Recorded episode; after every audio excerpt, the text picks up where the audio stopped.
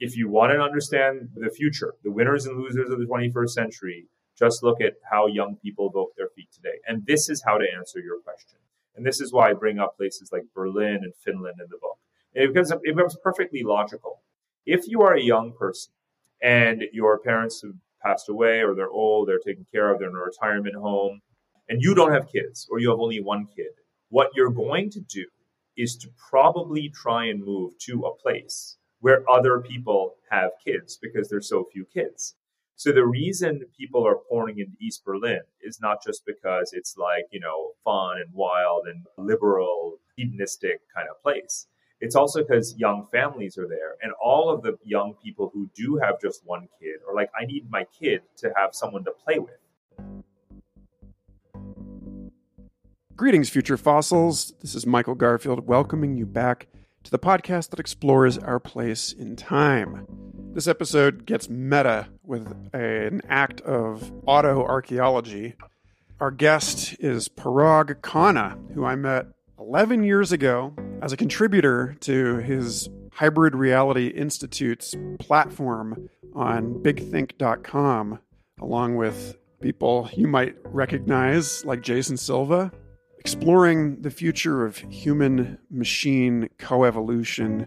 Parag is a noted futurist and global technology thinker, author of many best selling books, including Hybrid Reality with his wife Ayesha, as well as Connectography, and the most recent book, which we'll discuss on the show today, Move, about the forces uprooting us and sending people around the world. I mentioned in this conversation a 2004 interview with author Alan Moore, in which he describes what we're living through as a species right now as a kind of phase change between a liquid and a gas. And if you haven't noticed in this extraordinarily hot and chaotic, volatile summer, and as well as more broadly and chronically under the forces that I regularly discuss on this show that are tearing at the fabric of cohesive human attention, culture, and society,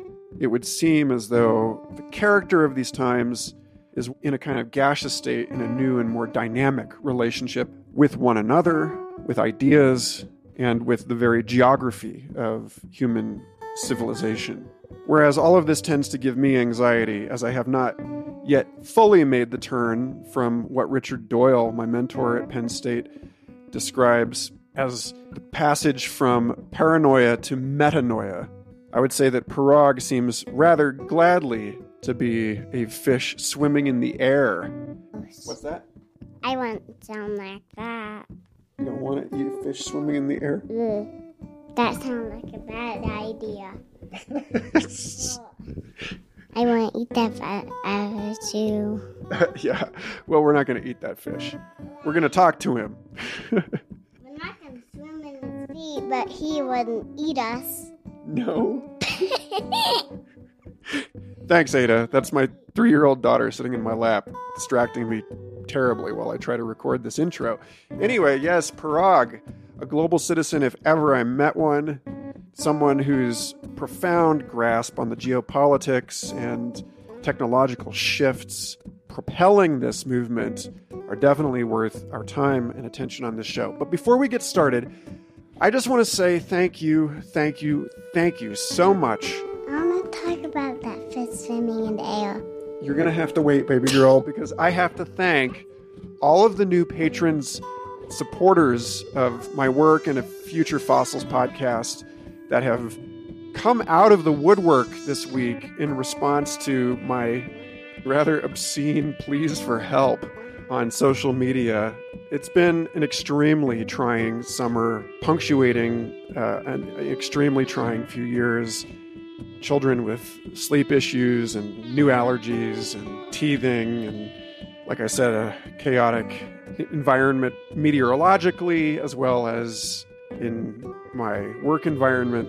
And it means an enormous amount to me to finally see the silent majority of listeners step forward incrementally, in large part to support the content and community moderation efforts I've been putting forward in our Facebook group and Discord server, which, by the way, I will now start purging non paying members from those groups. If you would like to stay involved, please consider either making a financial contribution or finding some other way to lend time, talent, and expertise to this show because, like I told people already, I have been literally falling apart trying to keep all of these things going for you all. So, anyway, thank you so much to the profundity of new supporters on Bandcamp, Patreon, and Substack, including Sumergo Sonicio, Kiona Budnick, Bill Rice, Samuel, Emma Donovan, Moses Cerulis, Henok Gotze, Dylan Elmgreen, James Weir, Emily Worthland, Julian Bakaza, Sarah Cantrell, David Campbell, Jake Johansson, David Swirsky, James Stroud, Marshall Murphy, Kristen Lindquist.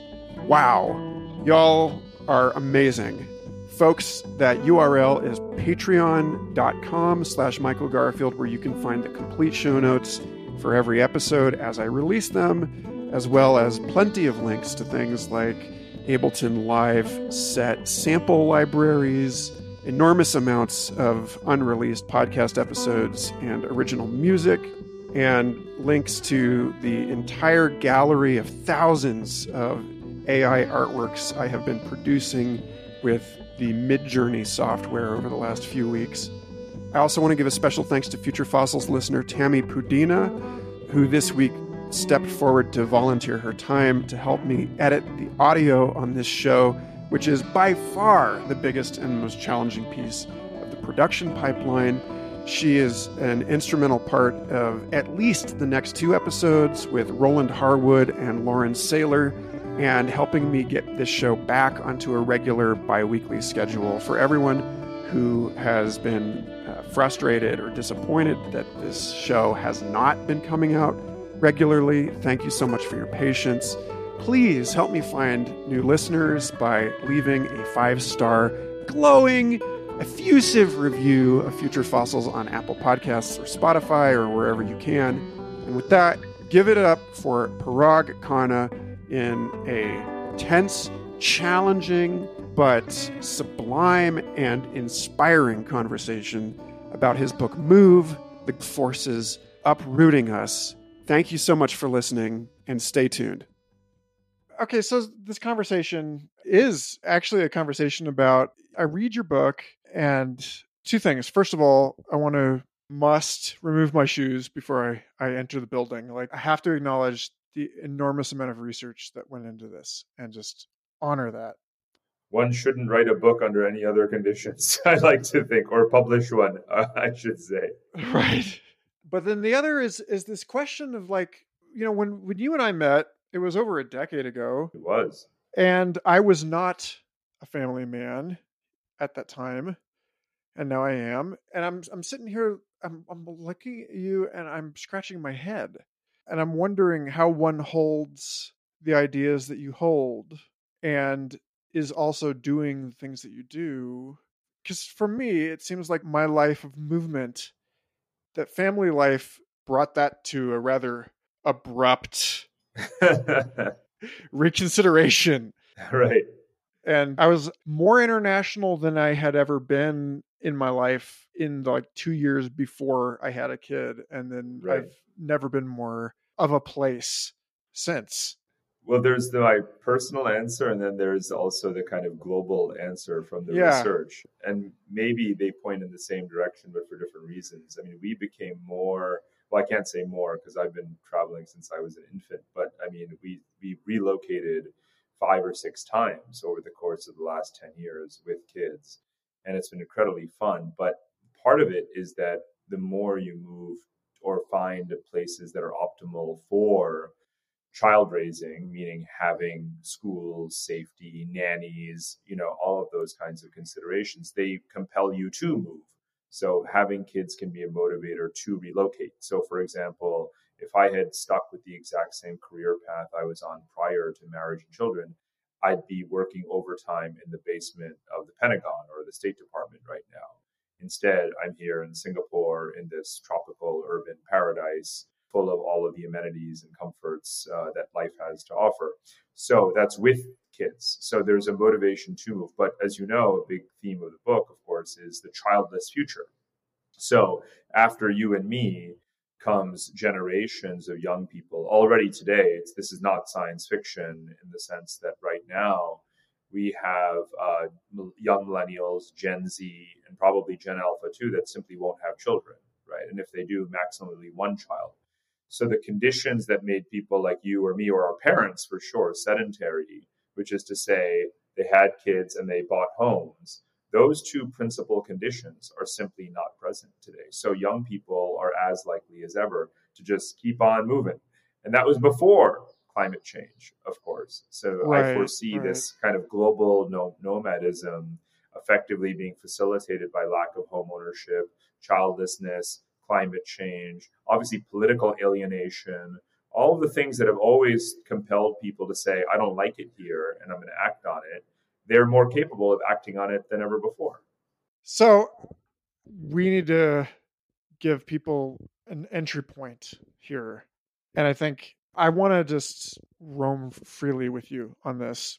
But first, I want you to just give the thesis and to anchor the thesis in your own story, in your own history and, and biography, so that how you came to this thinking and how you came to these questions, that we can really moor that there and use that. Mm-hmm. Well, as a kind of geographer by accident, you know, I've always been thinking about the different layers of physical topographical existence, right? So physical, environmental, resource geography, then political geography, which is definitely my most formal level of training. So again, geopolitics first and foremost. Then economic geography, supply chains, urbanization, cities, also things I've written about. And this book is about human geography, the fourth layer of geography, right? So after resources, politics, and economics, it's people, human geography. So this book is basically a sequel to Connectography, which came a few years ago, and that was the geography of physical infrastructure, transportation, energy, communications, networks, and how they remap the world. And this book is simply answering the question what are we going to do with it? What will humankind, the 8 billion, 9 billion of us of the future, do with all of this physical connectivity that is overlaid onto our physical geography? To answer the question, where will you, where will I, where will humanity physically reside in the year 2050? And it proves not to be a very simple answer, even if you reverse engineer it down to earlier periods, say 2025, 2030, 2040. And incrementally answering how we got to where we will be was the intent of this book. And it proved that humanity becomes ever more a moving target.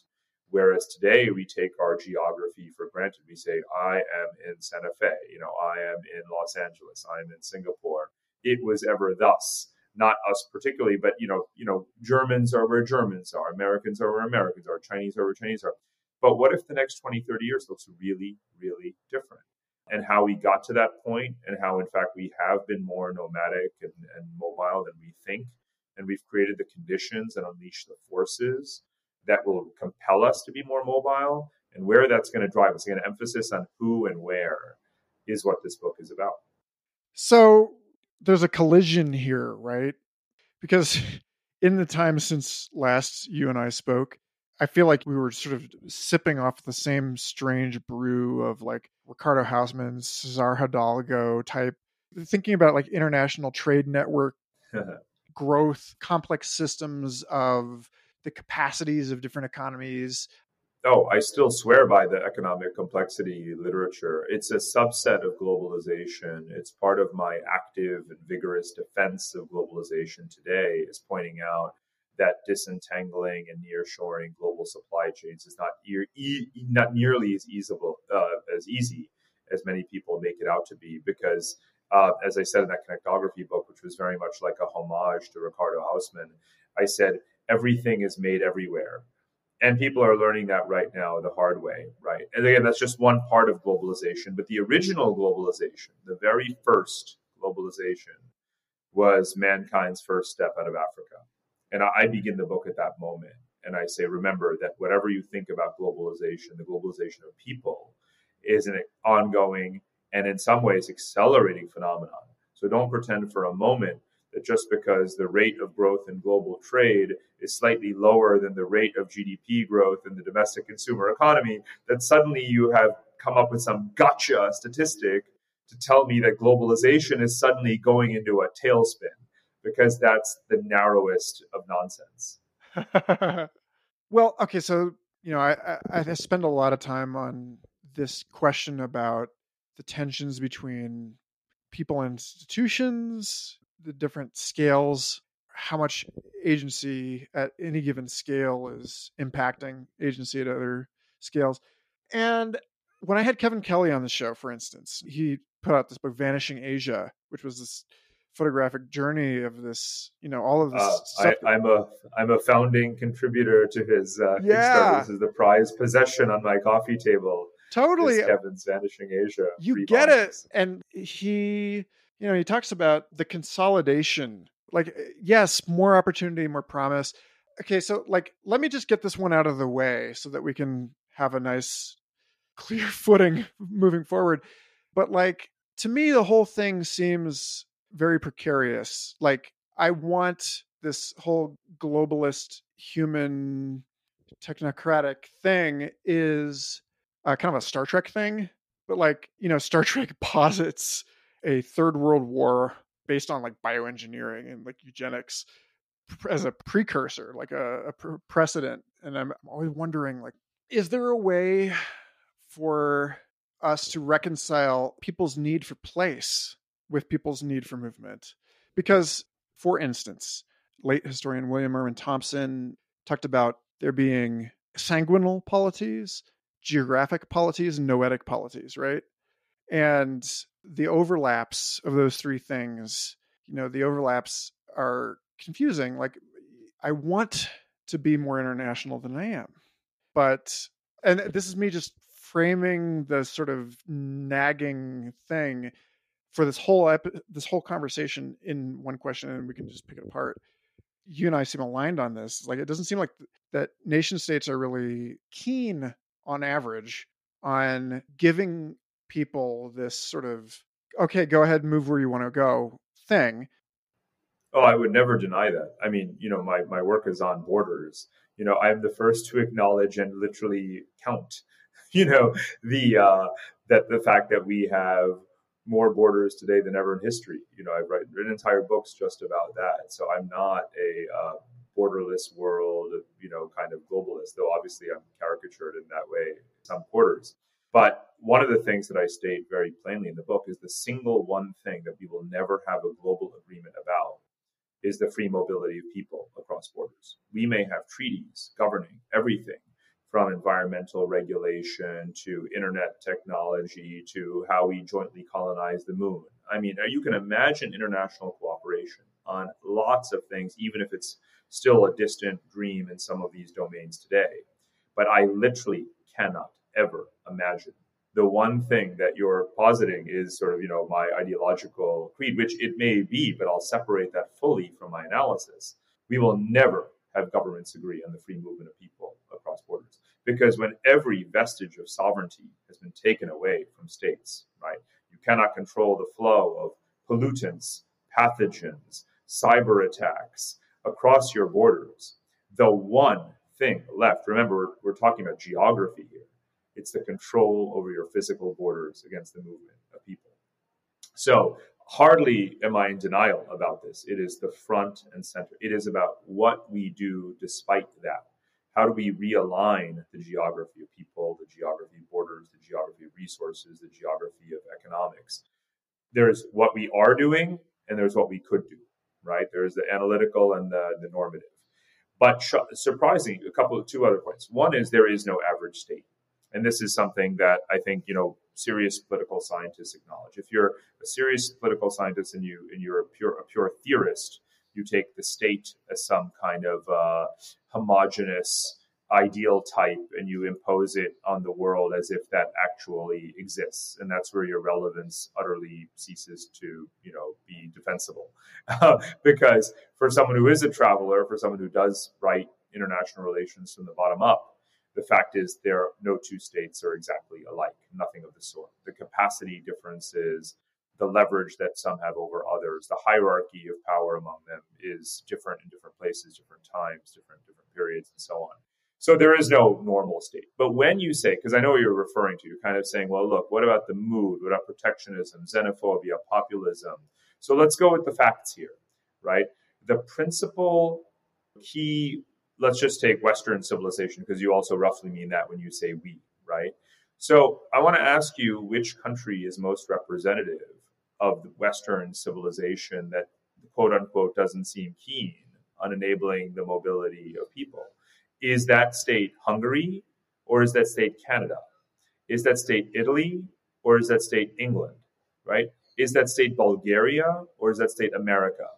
Because as far as I can tell, right now, with every single census data point at our disposal right now, the foreign born populations of Canada, the United States, Britain, Germany, the four most important countries in the entire in Western civilization are more and more open to international migration flows. Their populations become more diverse, more mixed race with every passing minute.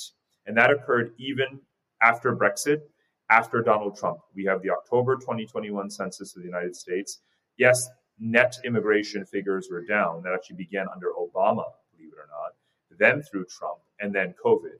But this year, 2022, as we speak, Congress is presuming nearly 1 million migrants will enter the United States this year. So we will have gone in America from 246,000 immigrants the year before to nearly a million in one year. Canada increasing its population by 1% per year, not by accident, but by design. Germany, only country in Western Europe with a growing workforce because of immigration, right? Britain is making it easier. Every six months, they're passing new legislation that effectively undermines the spirit of Brexit, which is they're making it easier and easier to move there because they realize what shortages they have in everything from farmers to truck drivers to nurses and doctors. So, what is that average Western state that you or, or, or again, our general political mood is referring to when we believe that populism, xenophobia, nationalism, protectionism, and borders are the true new meta narrative and order of the day. The fact is that when you actually look at the truth of the world from the bottom up, day to day movements, we have more mobility than ever before. More people live outside their country of birth and origin than ever before. Those numbers are rising, basically, not at the rate like never before, but the net number is far, far larger than ever before. So there's what people say and there's what people do. And one of the most fun parts, to be honest, of the book to write was to look at conscription policies. So I looked at kind of uh, countries that demand that you know the the equivalent of you or me at the age of 18 has to go and serve in the army. And there is this again this narrative out there, and it's it comes very often from the avuncular, you know, uh, East Coast international relations elite that I, you know, am sort of still in some ways a card carrying member of, though I reject many of its tenets and analysis. But they say there's this return of the civilizational state, strongman nationalism. Look at Erdogan, look at Putin, look at Modi in India, look at even the five star movement in Italy, and so on and so forth. I'm like, okay, why don't we look at these countries? And why don't we look and see if the man that you may be reifying into this great civilizational revanchist power actually maps onto the movement and views of their people. Well, lo and behold, there's no better predictor of ordinary people, young men and women, wanting to leave, wanting to get the hell out of a country than having a leader like that. And the best lens is to look at conscription policies. So say you've got conscription in Russia, you have conscription in Turkey, you have conscription in all these countries, and the rite of passage for every single 18 year old male in, not in those countries is to collect as many rubles and lira as you can and bribe your way out. And that was before Russia invaded Ukraine. So the real world again is people leaving precisely those countries. When Matteo Salvini in Italy declared a family first, right, immigration or, or uh, you know, pro-natal policy. You know, women need to stay at home and make babies. Guess what happened the next year? Women left Italy. So people move, right? Whether you want them to move or not to move. Anyway, thousands of more stories in that direction.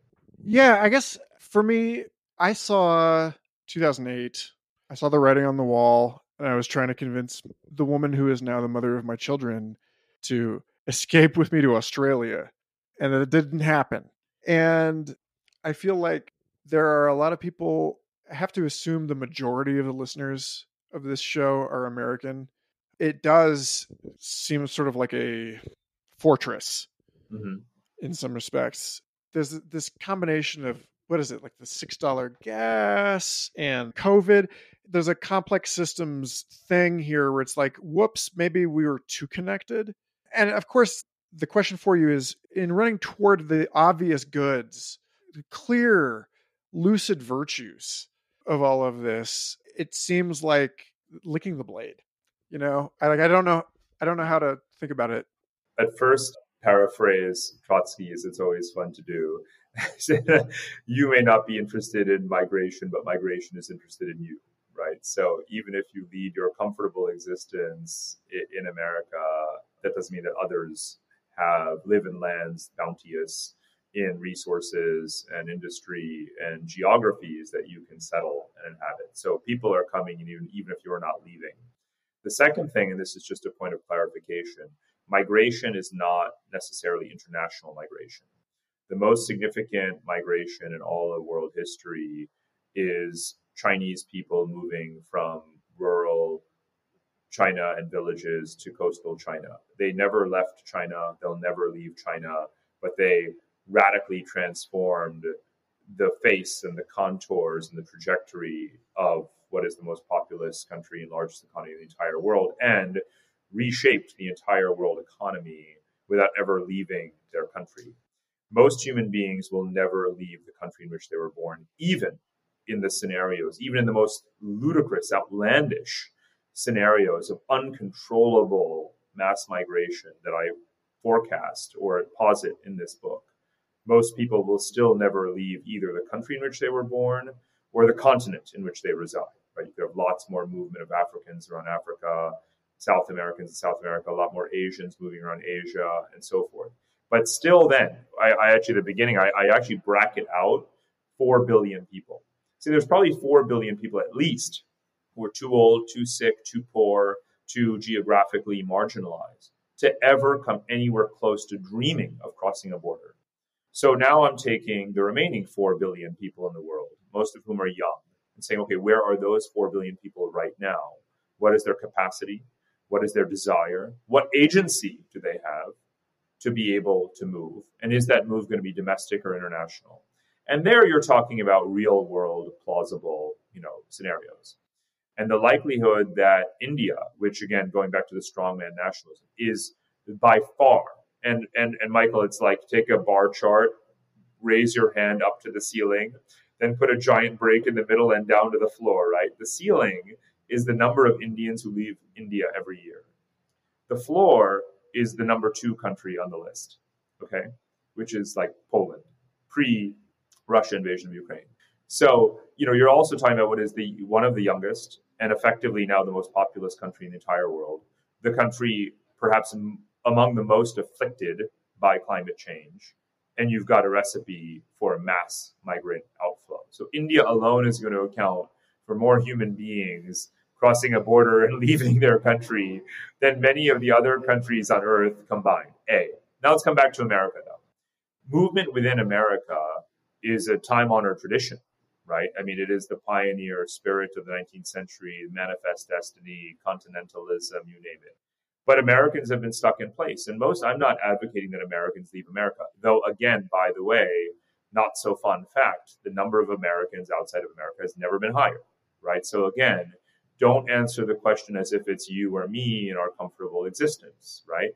Imagine that you are a millennial or Gen Z. Well, you are you are a millennial, but imagine that you are Gen Z, Gen L. I'm a Zennial, sort of a cusp, young, young Gen X. Now, you know, those are the ones who are buying the mobile homes. Those are the ones who are moving to Costa Rica or Panama or Bali uh, or Tbilisi, Georgia, or East Berlin. And you add all those people up, that's 9 million American passport holders who are not living in the United States, right? So the expats, people like me who have, you know, left over the last uh, decade and been itinerant, but elsewhere. So there is that, but let's just put that to the side because that's still a very small percentage of the American population, which is growing, which is in the within the lower 48 states and is going to remain in the lower 48 states. I have no problem with that.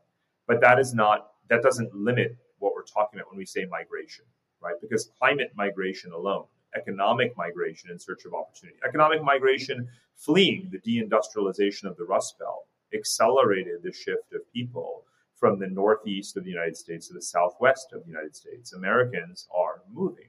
Climate migration means that where there is drought, which is where you live, uh, where there are heat waves, which is everywhere right now, where electricity grids and power failures become more frequent, people where crime becomes in, un, intolerable, people will say, "I'm out."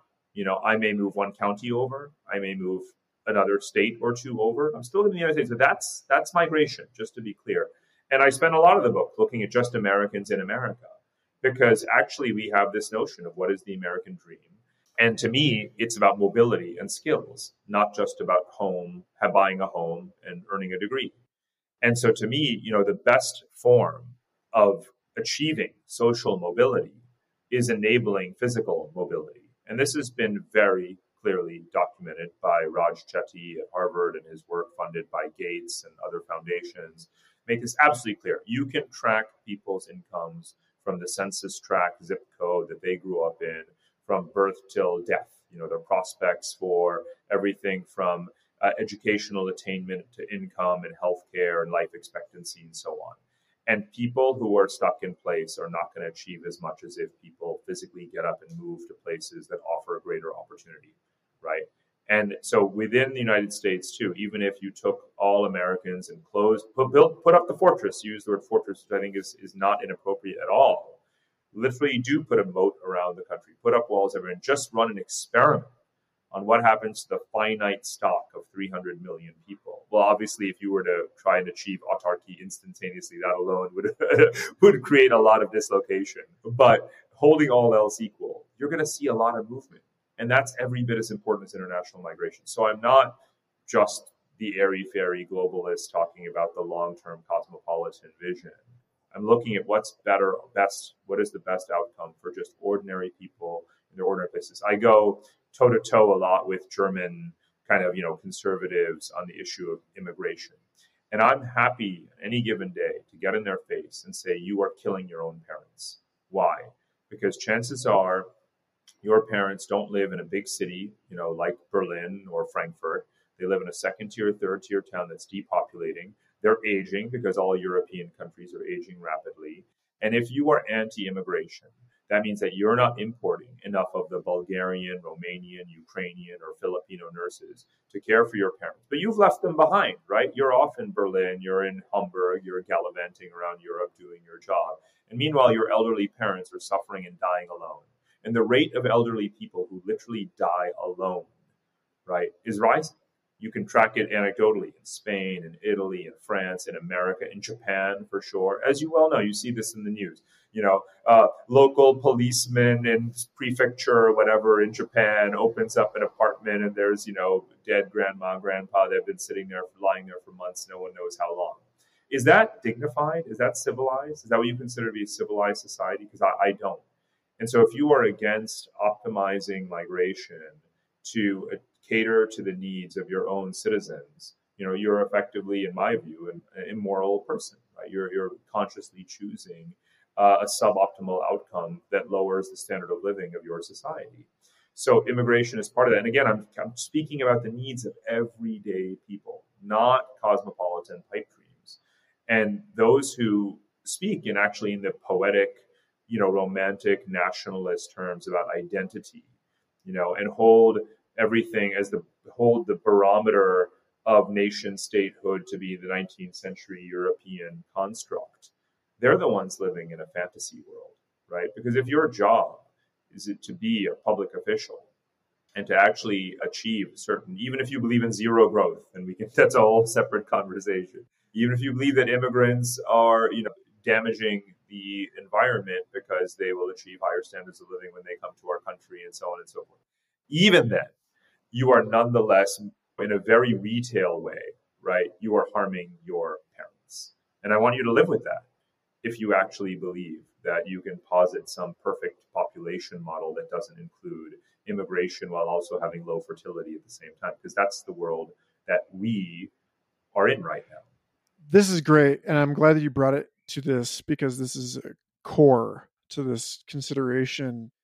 Reading your book, the demographic age cohort piece of this was so, so, so prominent for me in the tensions that I feel as the father of a young family hundreds of miles away from anyone else blood relations. And so this is you know to make it a little bit more personal i wanted to ask you brass tacks like you have moved so much and are thus a model for the virtue and world space that you're advocating here. How? Okay so at least as far back as Alan Moore's, I think it was a 2004 film made about him, where he he talked about how he thought that digital technologies were creating a phase transition in society. You know that we were going from like a liquid to a gas, and I guess even even earlier, like Zygmunt Bauman had had written about liquid modernity and so on. You know, there's like there's this notion of like that we are boiling here. You know, and you think about the miles traveled by a person over average per capita over the course of the 20th century. It's mm. insane. To me, that looks like what it means to be human is going to have to be fundamentally different.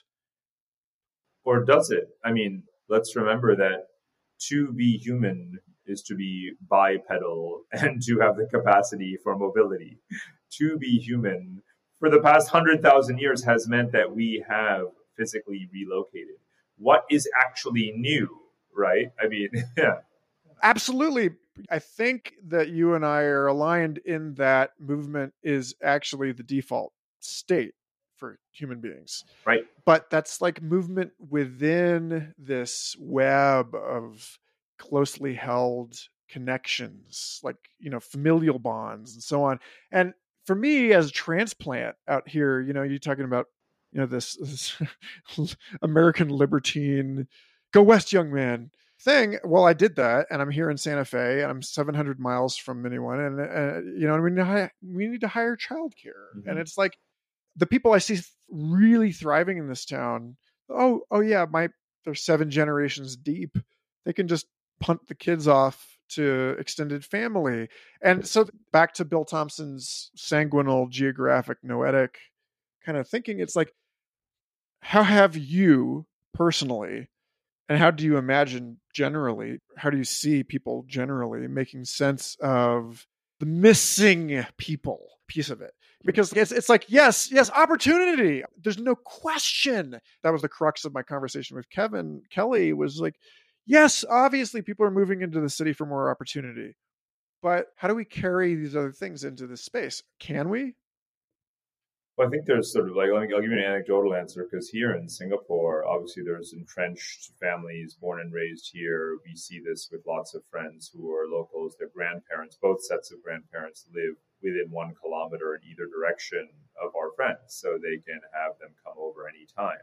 But even if they weren't there, even if they've now, even if they're now deceased, they've got um, helpers, nannies that come from the Philippines or Indonesia, Myanmar, India, you know, what have you, in the house, as as most private homeowners have here in a country like this or many other countries where that are crossroads for different populations and different rungs of the economic ladder and different functions in society like childcare and, and you know nursing and so forth. So so even though my parents don't live here, they'll come for like six weeks at a time, come and stay over. But you know, we have childcare anyway. And again, the fact that you don't have a, a, you know a nanny living in the house, or the fact that lots of mothers during COVID, you know, had to quit their jobs because they had to manage the remote schooling of their uh, kids. They had to take care of their parents and drive around. They had to cook and clean and do the laundry, and also try and do their own jobs. It reached the, the, the breaking point so what was called the motherhood penalty during COVID. Well, that too has a solution.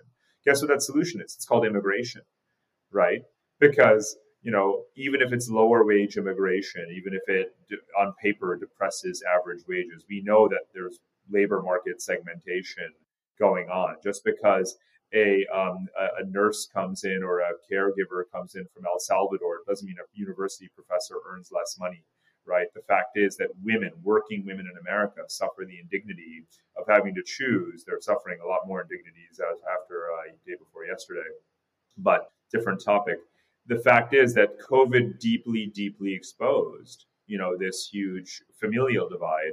Those that can afford to have these abundant services and those that can't, and most can't and that particularly affects women. And that's again just like having your parents die alone uh, because there wasn't you know sufficient care for them. This is a political choice we're making. So that's that. But let's get back to the generation because it's that search for community. And, and one of the things I had to do, and it was it was not easy, which proves that I'm a little bit older than I thought I, I, I was, was to put myself in the shoes of today's tweens and teens and 20 something and I really scrambled the methodology, you know, around this book. Like, you know, I'll obviously I go put my boots on the ground. I'll interview hundreds, if not thousands, of people, literally for for any any book I write. But I didn't just go to meet like you know Secretary of Defense, whatever from you know country X this time. I actually had focus groups of like kids. Went to high schools, met young professionals, digital nomads, talked to universities and colleges, like everywhere. And I've been doing that all along and gathering material, but I, in a dedicated, concerted way, was like, I want to know what young people think. For this book, I almost only want to know what you think if you're under the age of 30. If you're not under the age of 30, you'll be dead in the time horizon that this book is playing out.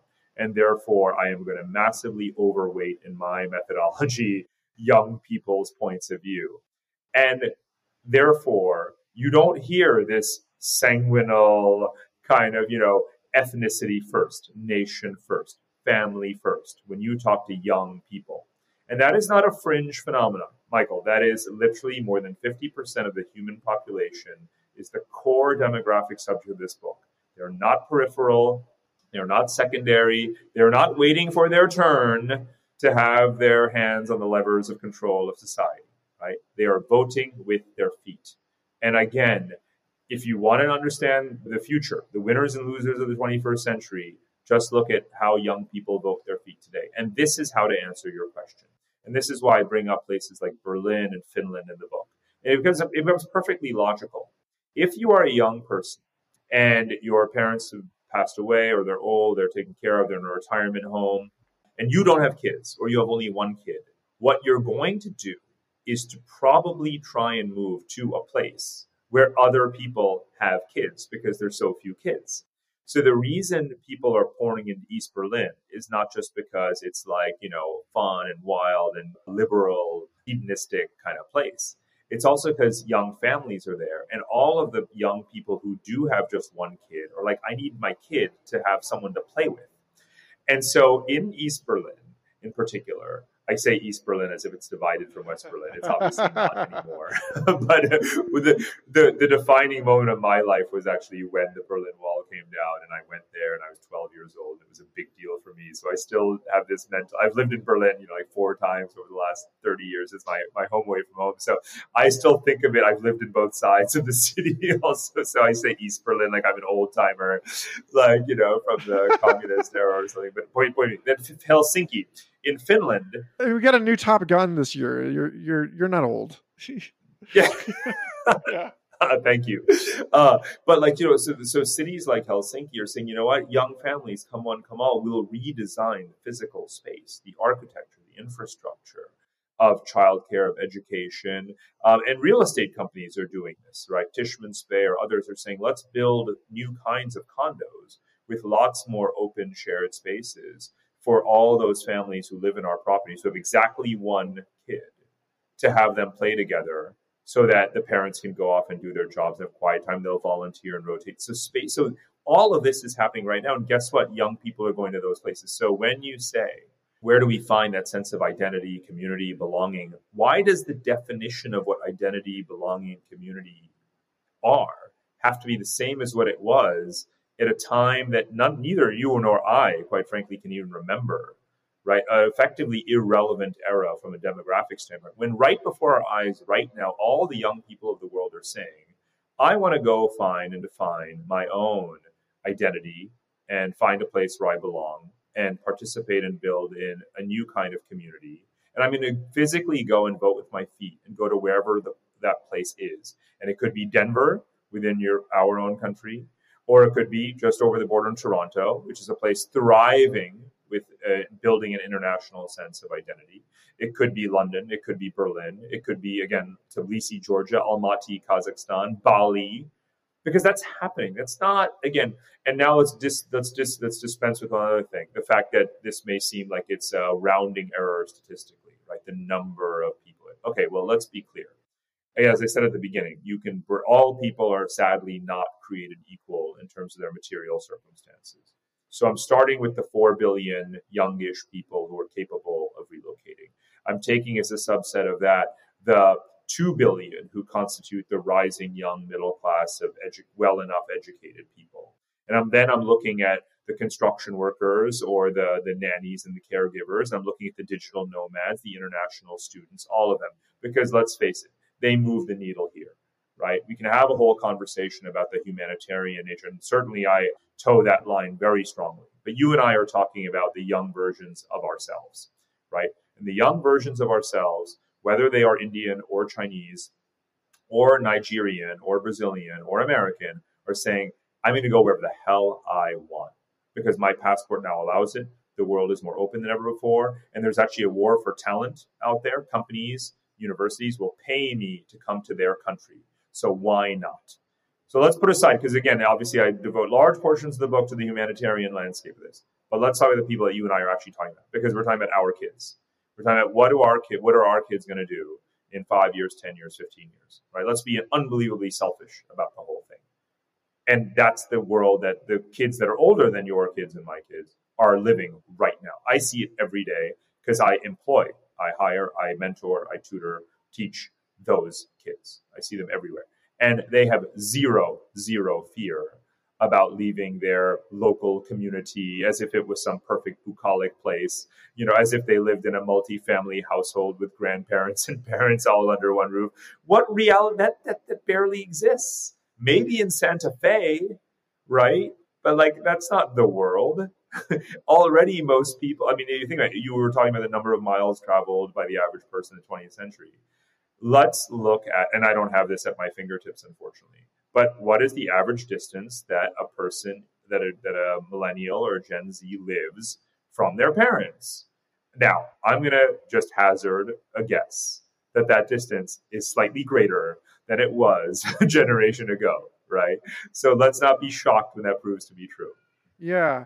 I mean, I guess for me, it's just this I get into thinking about scaling laws because the mm-hmm. urbanization thing, Geoffrey West at, at the Santa Fe Institute talks about the finite time singularity, which is where the network benefits of living in the social reactor, right? I'm saying this for the benefit of listeners. I know you know, but like the recombinant bonus of living in a city is so magnetic and so novelty producing. But like, but novelty producing, it's like, uh, you know, it's patents and STDs and organized crime and per capita income, but only, you know, 90% of it to the top decile. So there's like, there's a way in which it seems like the finite time singularity is where he says the innovation precipitates a crisis that that must be solved by another innovation and that this cycle gets faster and faster and faster and faster until it happens faster than we can't respond to it and things collapse. And I think this is already happening in certain ways. And, you know, maybe COVID was an example of this where, like, as was the hyper-connected banking network, you know, cascading collapses in 2008. It's like we're doing the amphibian coming out of water thing here as a global civilization, right? We're like in what ways can we be moving this as fast as you're talking about as you're suggesting we will? In what ways can we but we keep face planting. It turns out wait a minute like we absolutely need to move know-how between these locations. We need to keep trade alive. We need to keep these connections vibrant. And also, you know, zoonotic illnesses are going to disrupt things. There's just like all of these endogenous sort of network based collapsy things that get in between here and this dream. And the question, it's sort of like a how do you make sense of all of they're not edge cases. Like it's clear that we're it, it's clear that this is extremely rocky. Part of the innovation that is happening and that is necessary to cope with Geoffrey West's you know the problematic that he's raising is what I guess you could call continental circularity. So, and this is kind of a core 19th century geopolitical thesis known as pan regionalism and continentalism, as I mentioned briefly earlier when I was talking about American demographic manifest destiny. In the 19th century, geopolitical scholars sought to optimize, you know, the geographic resource base, you know, of their power, not just within boundaries, but the extension of power latitudinally so that you could grow food in all seasons. When it's winter in North America, it's summer in South America. Therefore, we need to have the Monroe Doctrine and expand further southward and, and you know, sort of tame as many geographies as we can within our latitude, right? So there is a shift happening right now in the world towards a greater regionalism. And that's what I call this continental circularity. So North America is by far the most self sufficient, uh, semi autarkic continent in the world. We may have a very large trade deficit with China right now. That's in fact widened during COVID because we got caught off guard not having domestically produced basic medical equipment and things like this, PPE, that sort of thing. But what's happening now is that in North America, there is sufficient, there's natural resources, there's water, there's fuel, there is industry, there's people, there's technology, there's finance, right? Every ingredient to have complete autarky, as plausible as that is in the world, actually exists in North America. Europe could actually be similar. And Europe is, you know, from a climate change standpoint, at a more propitious latitude than the United States is. For those who don't think about this every day the way I do, I mean, Europe is at Canadian latitude. So climate change hits America much worse than it hits Canada or Europe, you know, newsflash. So Europeans, with their huge investments into energy, self sufficiency, alternative energy, renewable energy. Obviously, they, they've also gotten caught off guard by the Ukraine crisis and are going to now redouble their efforts way faster than Americans will because public investment in infrastructure is far higher in Europe than in the US. There, too, you could imagine a certain regional circularity, right? Self sufficiency, right? They will import less, they will allocate more land for agriculture. They will end their resistance to some forms of GMO. They will do more with hydroponic and aquaponic agriculture, these sorts of things. And so will we. And Asia is similar. Asia has obviously half the world's people, huge economic size. So, so anyway, you've got these regional zones that are trying to get their way out of the complexity trap, right? the interconnectedness of global supply chains becoming so complex and indecipherable that we don't know which point of vulnerability is going to cascade through the system and bring down one society or civilization or economy after the other. And the way you undo that is through that localized or regional scale innovation towards greater self sufficiency. So break the cycle of excessive and as you know, uh, this is known as like kind of ecopolis theory, right? We when we were a small agricultural population, we were the agropolis. This is Herbert Girardet in Geneva. Then we were the petropolis of you know frictionless global energy supply chains and presuming that you know growing an avocado in a water stressed area and shipping it around the world and producing huge greenhouse gas emissions as if that had no externalities of any kind and the middle ground that we're actually actually doing and heading towards, and have all the technology at our fingertips at our disposal today, right now, to do further, is this ecopolis idea, where we go back to the local or regional scale, stop building cities on arable land, and do more technological, uh, you know, sort of investment in food and energy production and gray water recycling, you name it, right? So amassing populations in climate resilient areas and making those, you know, models of those urban models more sustainable at the same time is not only plausible, it's again what you see happening literally every day in Europe, even in America, in Japan, in parts of China, and so forth.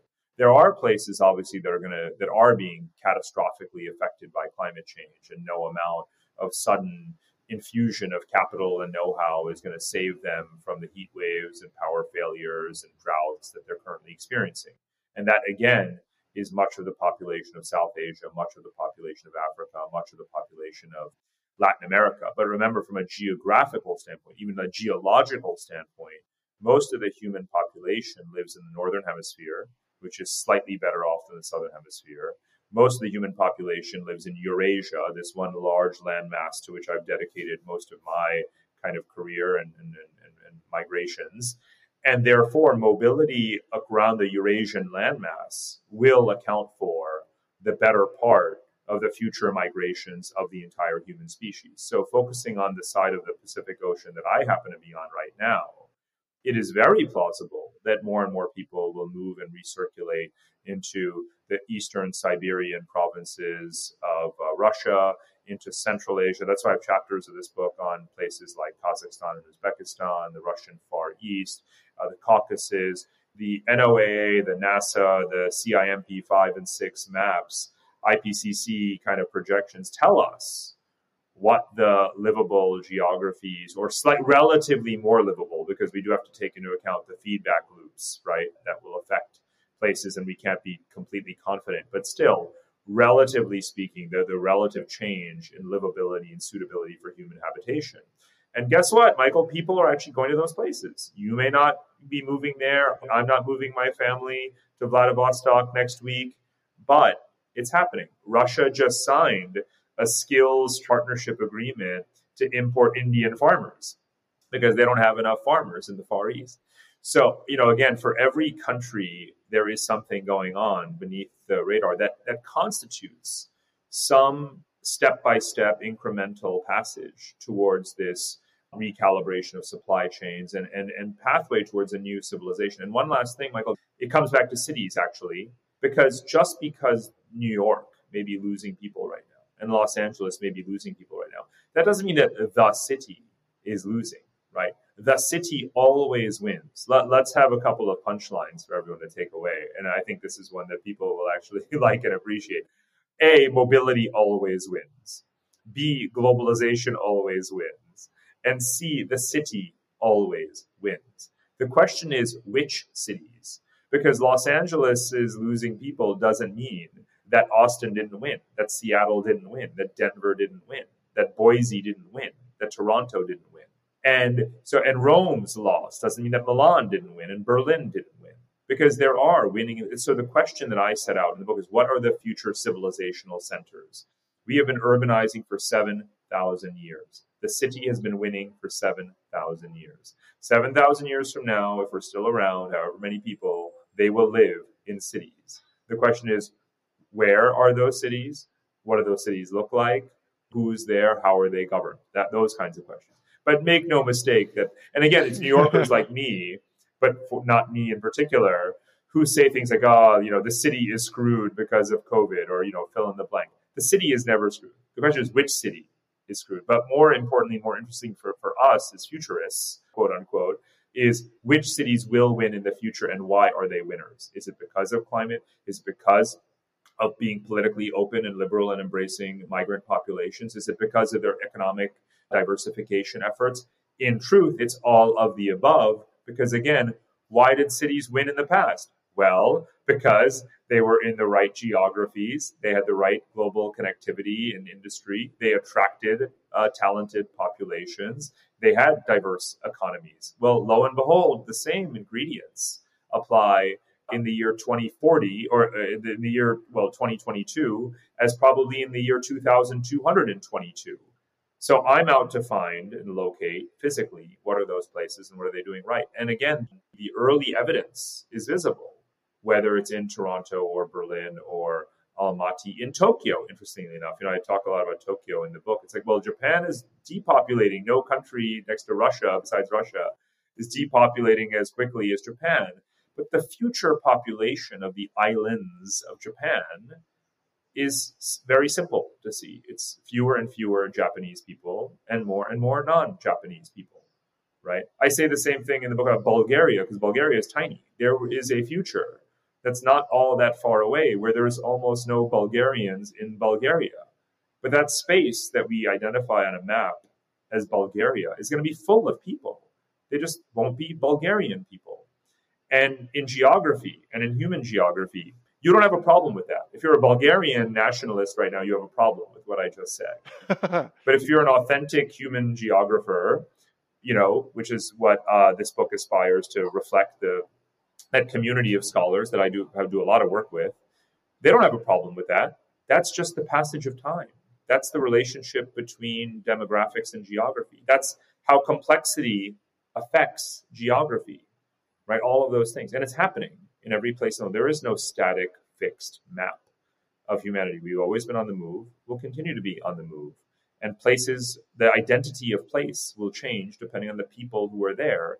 And the people who will be there in Japan, in Bulgaria, in America, right, tomorrow are different from the ones from yesterday. And you have to embrace that fluidity. You can't embrace complexity and not embrace fluidity, right, of identity. I mean, I yeah, I just I get sizzled reading your stuff, hearing you talk like this, and I'm disappointed in myself that I just I feel like such I'm like and yet again, you know, as you said with the attention to is a nod to earlier stuff. The uh, article that you wrote about the was it 15 maps Donald Trump needs to see to be, you know, on the on the. Oh yeah, I love it when uh, editors always come up with better titles than I do for these things to make them go viral. Yeah, yeah, it was stumping connectography, but that piece about the infrastructure linking bioregional zones, uh, you know, and and and how those, you right. know, like yeah. yeah, obviously, like East Missouri is more Illinois and West Missouri is more Kansas, this kind of thing the and yet that you raised is a very localized thing. But this is the point at which every one of us should always, and it's a healthy thing to do, is to check ourselves and say, is what I'm about to say genuinely representative of the average or median person in the world's view, or is it really just me and where I am? And I have to go through that exercise all the time. I agree with you that there's no denying that the values are towards this, but like something has to give, right? Because I mean, it, just in the last few years, in the course of my life, you know, wages have more or less stagnated while the cost of living has gone up like 400%. I don't expect gas prices to ever come back down. You know, people are talking about not only now like, oh, well, we'll just let virtual reality travel. Now they're talking about virtual reality children.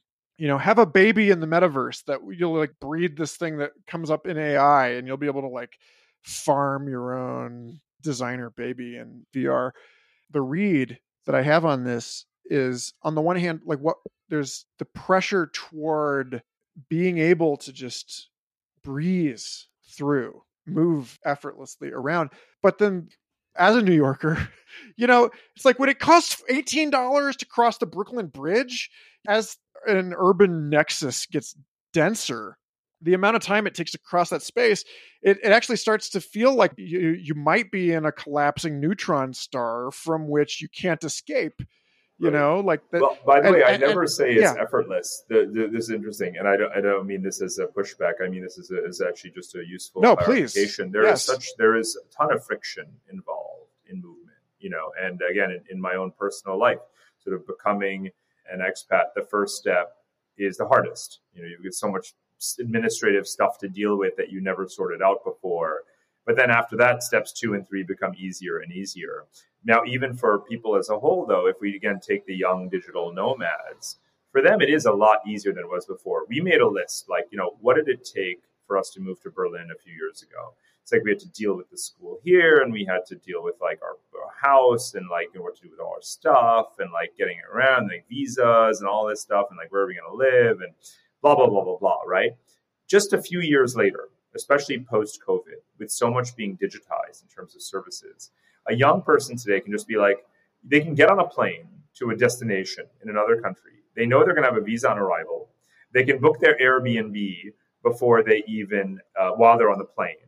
they can they don't even need to change their sim card because they'll just use whatsapp everywhere so the only thing left that cannot be done almost like instantly well, on your flight to a place is finding a place in a school for your kids if you have kids, but most young people don't have kids, so they're not even thinking about that right now. So it has become easier than it was, even in the short frame of reference that I'm giving you as an example here. But again, I talk a lot about the difficulties of people moving around. There's still the, the majority, I mean, the large per- percentage of the number of international migrants today are Filipinos and Indians, some of whom have their passports confiscated when they arrive at a construction site in the uh, Gulf countries where they're working. There's a lot of hardship, right, involved in mobility for most people much of the time. Huge amounts of financial sacrifice, you know, payments made to coyotes and, you know, other types of people who facilitate passage, you know, the kinds of stuff that I thought I knew but didn't in terms of the stories that I'm hearing of human trafficking and the, the volume of human trafficking being higher now than even at the time that we thought was the peak of human trafficking. There's tragedy involved every minute of every day when we're talking about mobility. Look at the number of people right now waiting on the Mexican border to come in. Look at the rafts of Africans being mowed down by machine guns by Italian and Spanish Frontex soldiers paid by the European Union to murder African asylum seekers. That's every bit the reality of mobility today. So at the same time, it's the 1% who buy a second, third, fourth passport, right? Jet set around the world, choose jurisdictions based upon low tax, and have access to the world and move their money. They, they are as people as fungible as their money is. There's that too. And there's growing numbers of both, right? Obviously, the number of people who are in the more tragic circumstances exceeds the number of people. But let's face it, economies are tipped and shaped by the movement of the 1%, right? And the resources that they can, at the push of a button, relocate and where they choose to domicile themselves. So I also look at that. And both can happen at the same time. So you can have more friction for a large number of people, and you can have more flow for other people, and they can, you know, the dynamics uh, can change. So, just you know, to land this, I want to say, like, okay, I think if anybody hasn't already figured this out, you make a, a rather compelling rhetorician, and the book is is convincing. Let's speak to me or the 10 years younger version of me the the people that are on the on the brink of expatriation. My little brother, he's actually you know 15 years younger than me, almost out of his aerospace engineering degree, and like if I don't graduate with it this year, I'm just going to travel the world. Forget it. I'm out.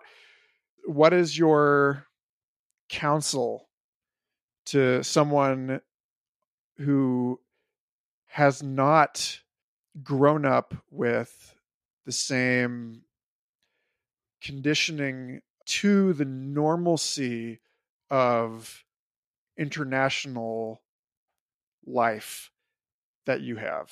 How do you help people? How do you how do you like beckon people out into a, a globalist identity?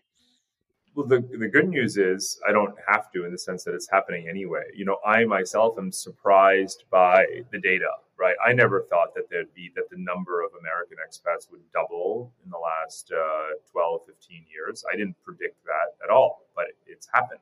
So I'm hardly alone in this. So that's one thing. It's happening. I don't need to play. I don't need to have a, some kind of hand um, in it because again, young people are voting with their feet. Secondly, you know, mobility, again, to move is human, right? We have that capacity. It's something that's easy to learn.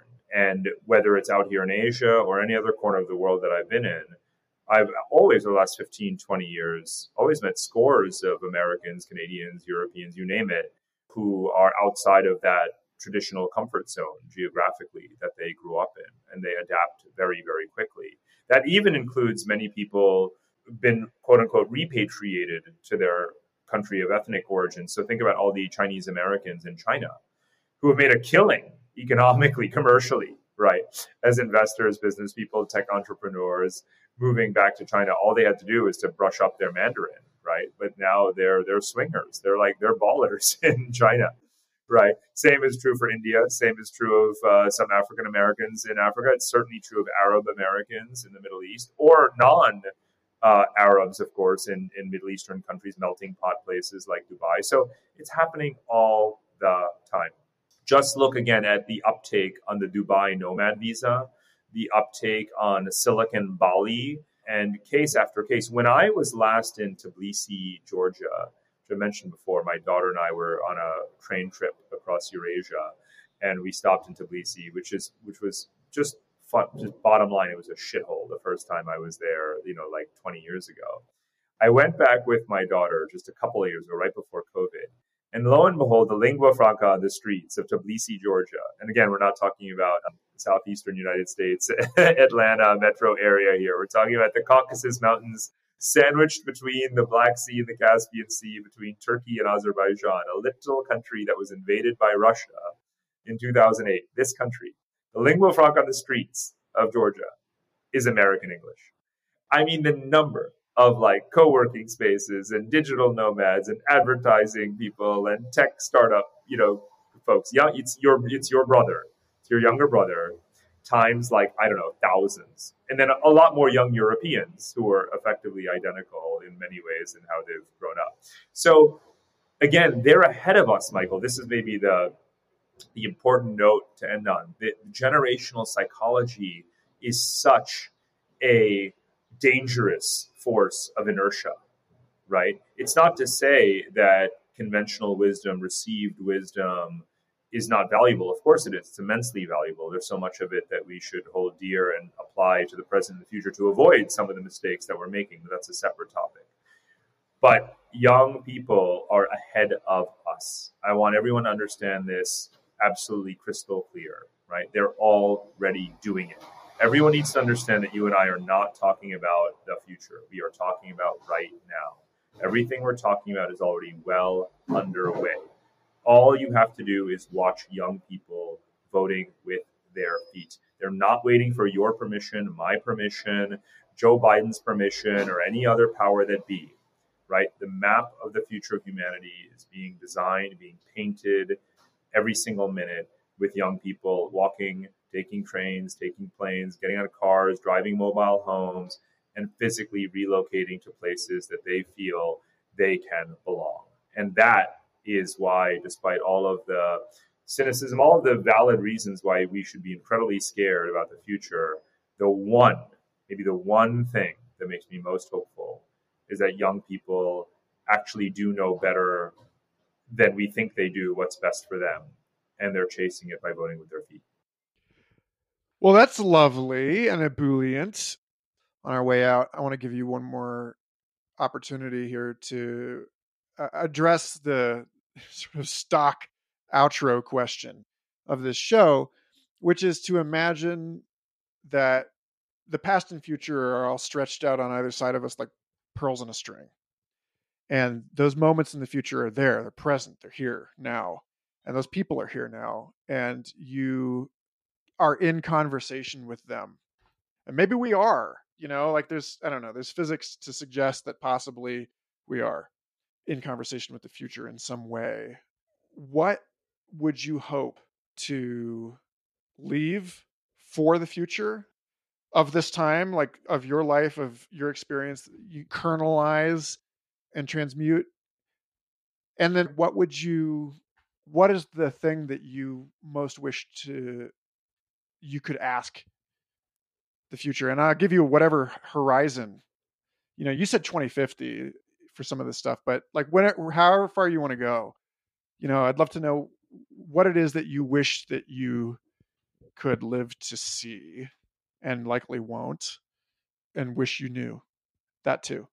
You know I, I structure this book according to four scenarios. One is called regional fortresses the other is the new middle ages uh, the third is Barbarians at the Gate, and the fourth is Northern Lights. And the Northern Lights scenario of a peacefully, with low friction, recirculating human population to the geographies of you know of maximum suitability, effectively being migratory like birds, right? Being nomadic and migratory, and again, just resettling as needed with a suite of technologies that make any place sustainably habitable, but being seasonably, you know, again, nomadic as needed. That is the vision, right?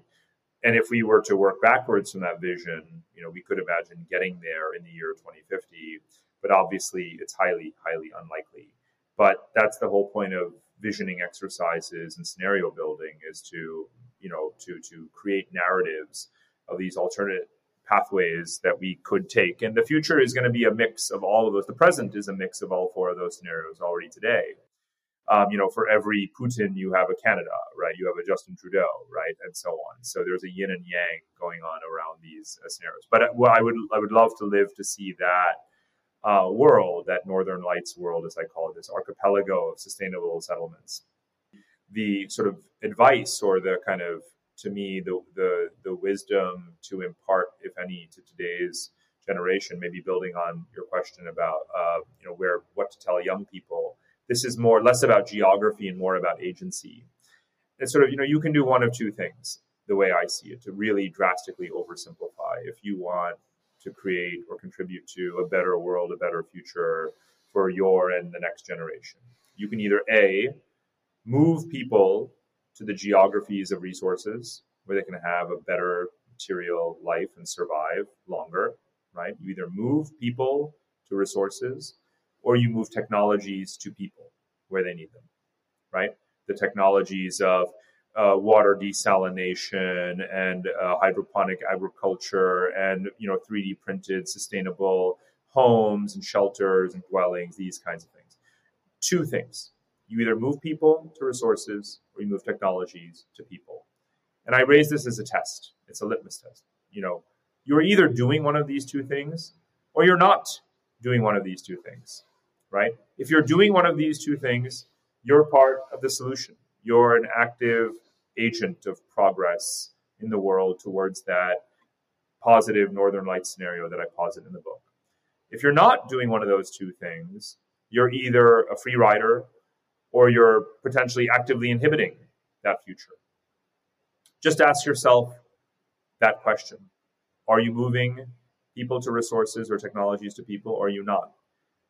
And that's it to me. I, I mean, it's more complicated than that, but if to really boil it all down to its essence, right? That's what people should be asking themselves every day. Those that can, those that can afford to, those that have time to reflect, those that have resources, you know, to act. That's what it comes down to for me. Wonderful.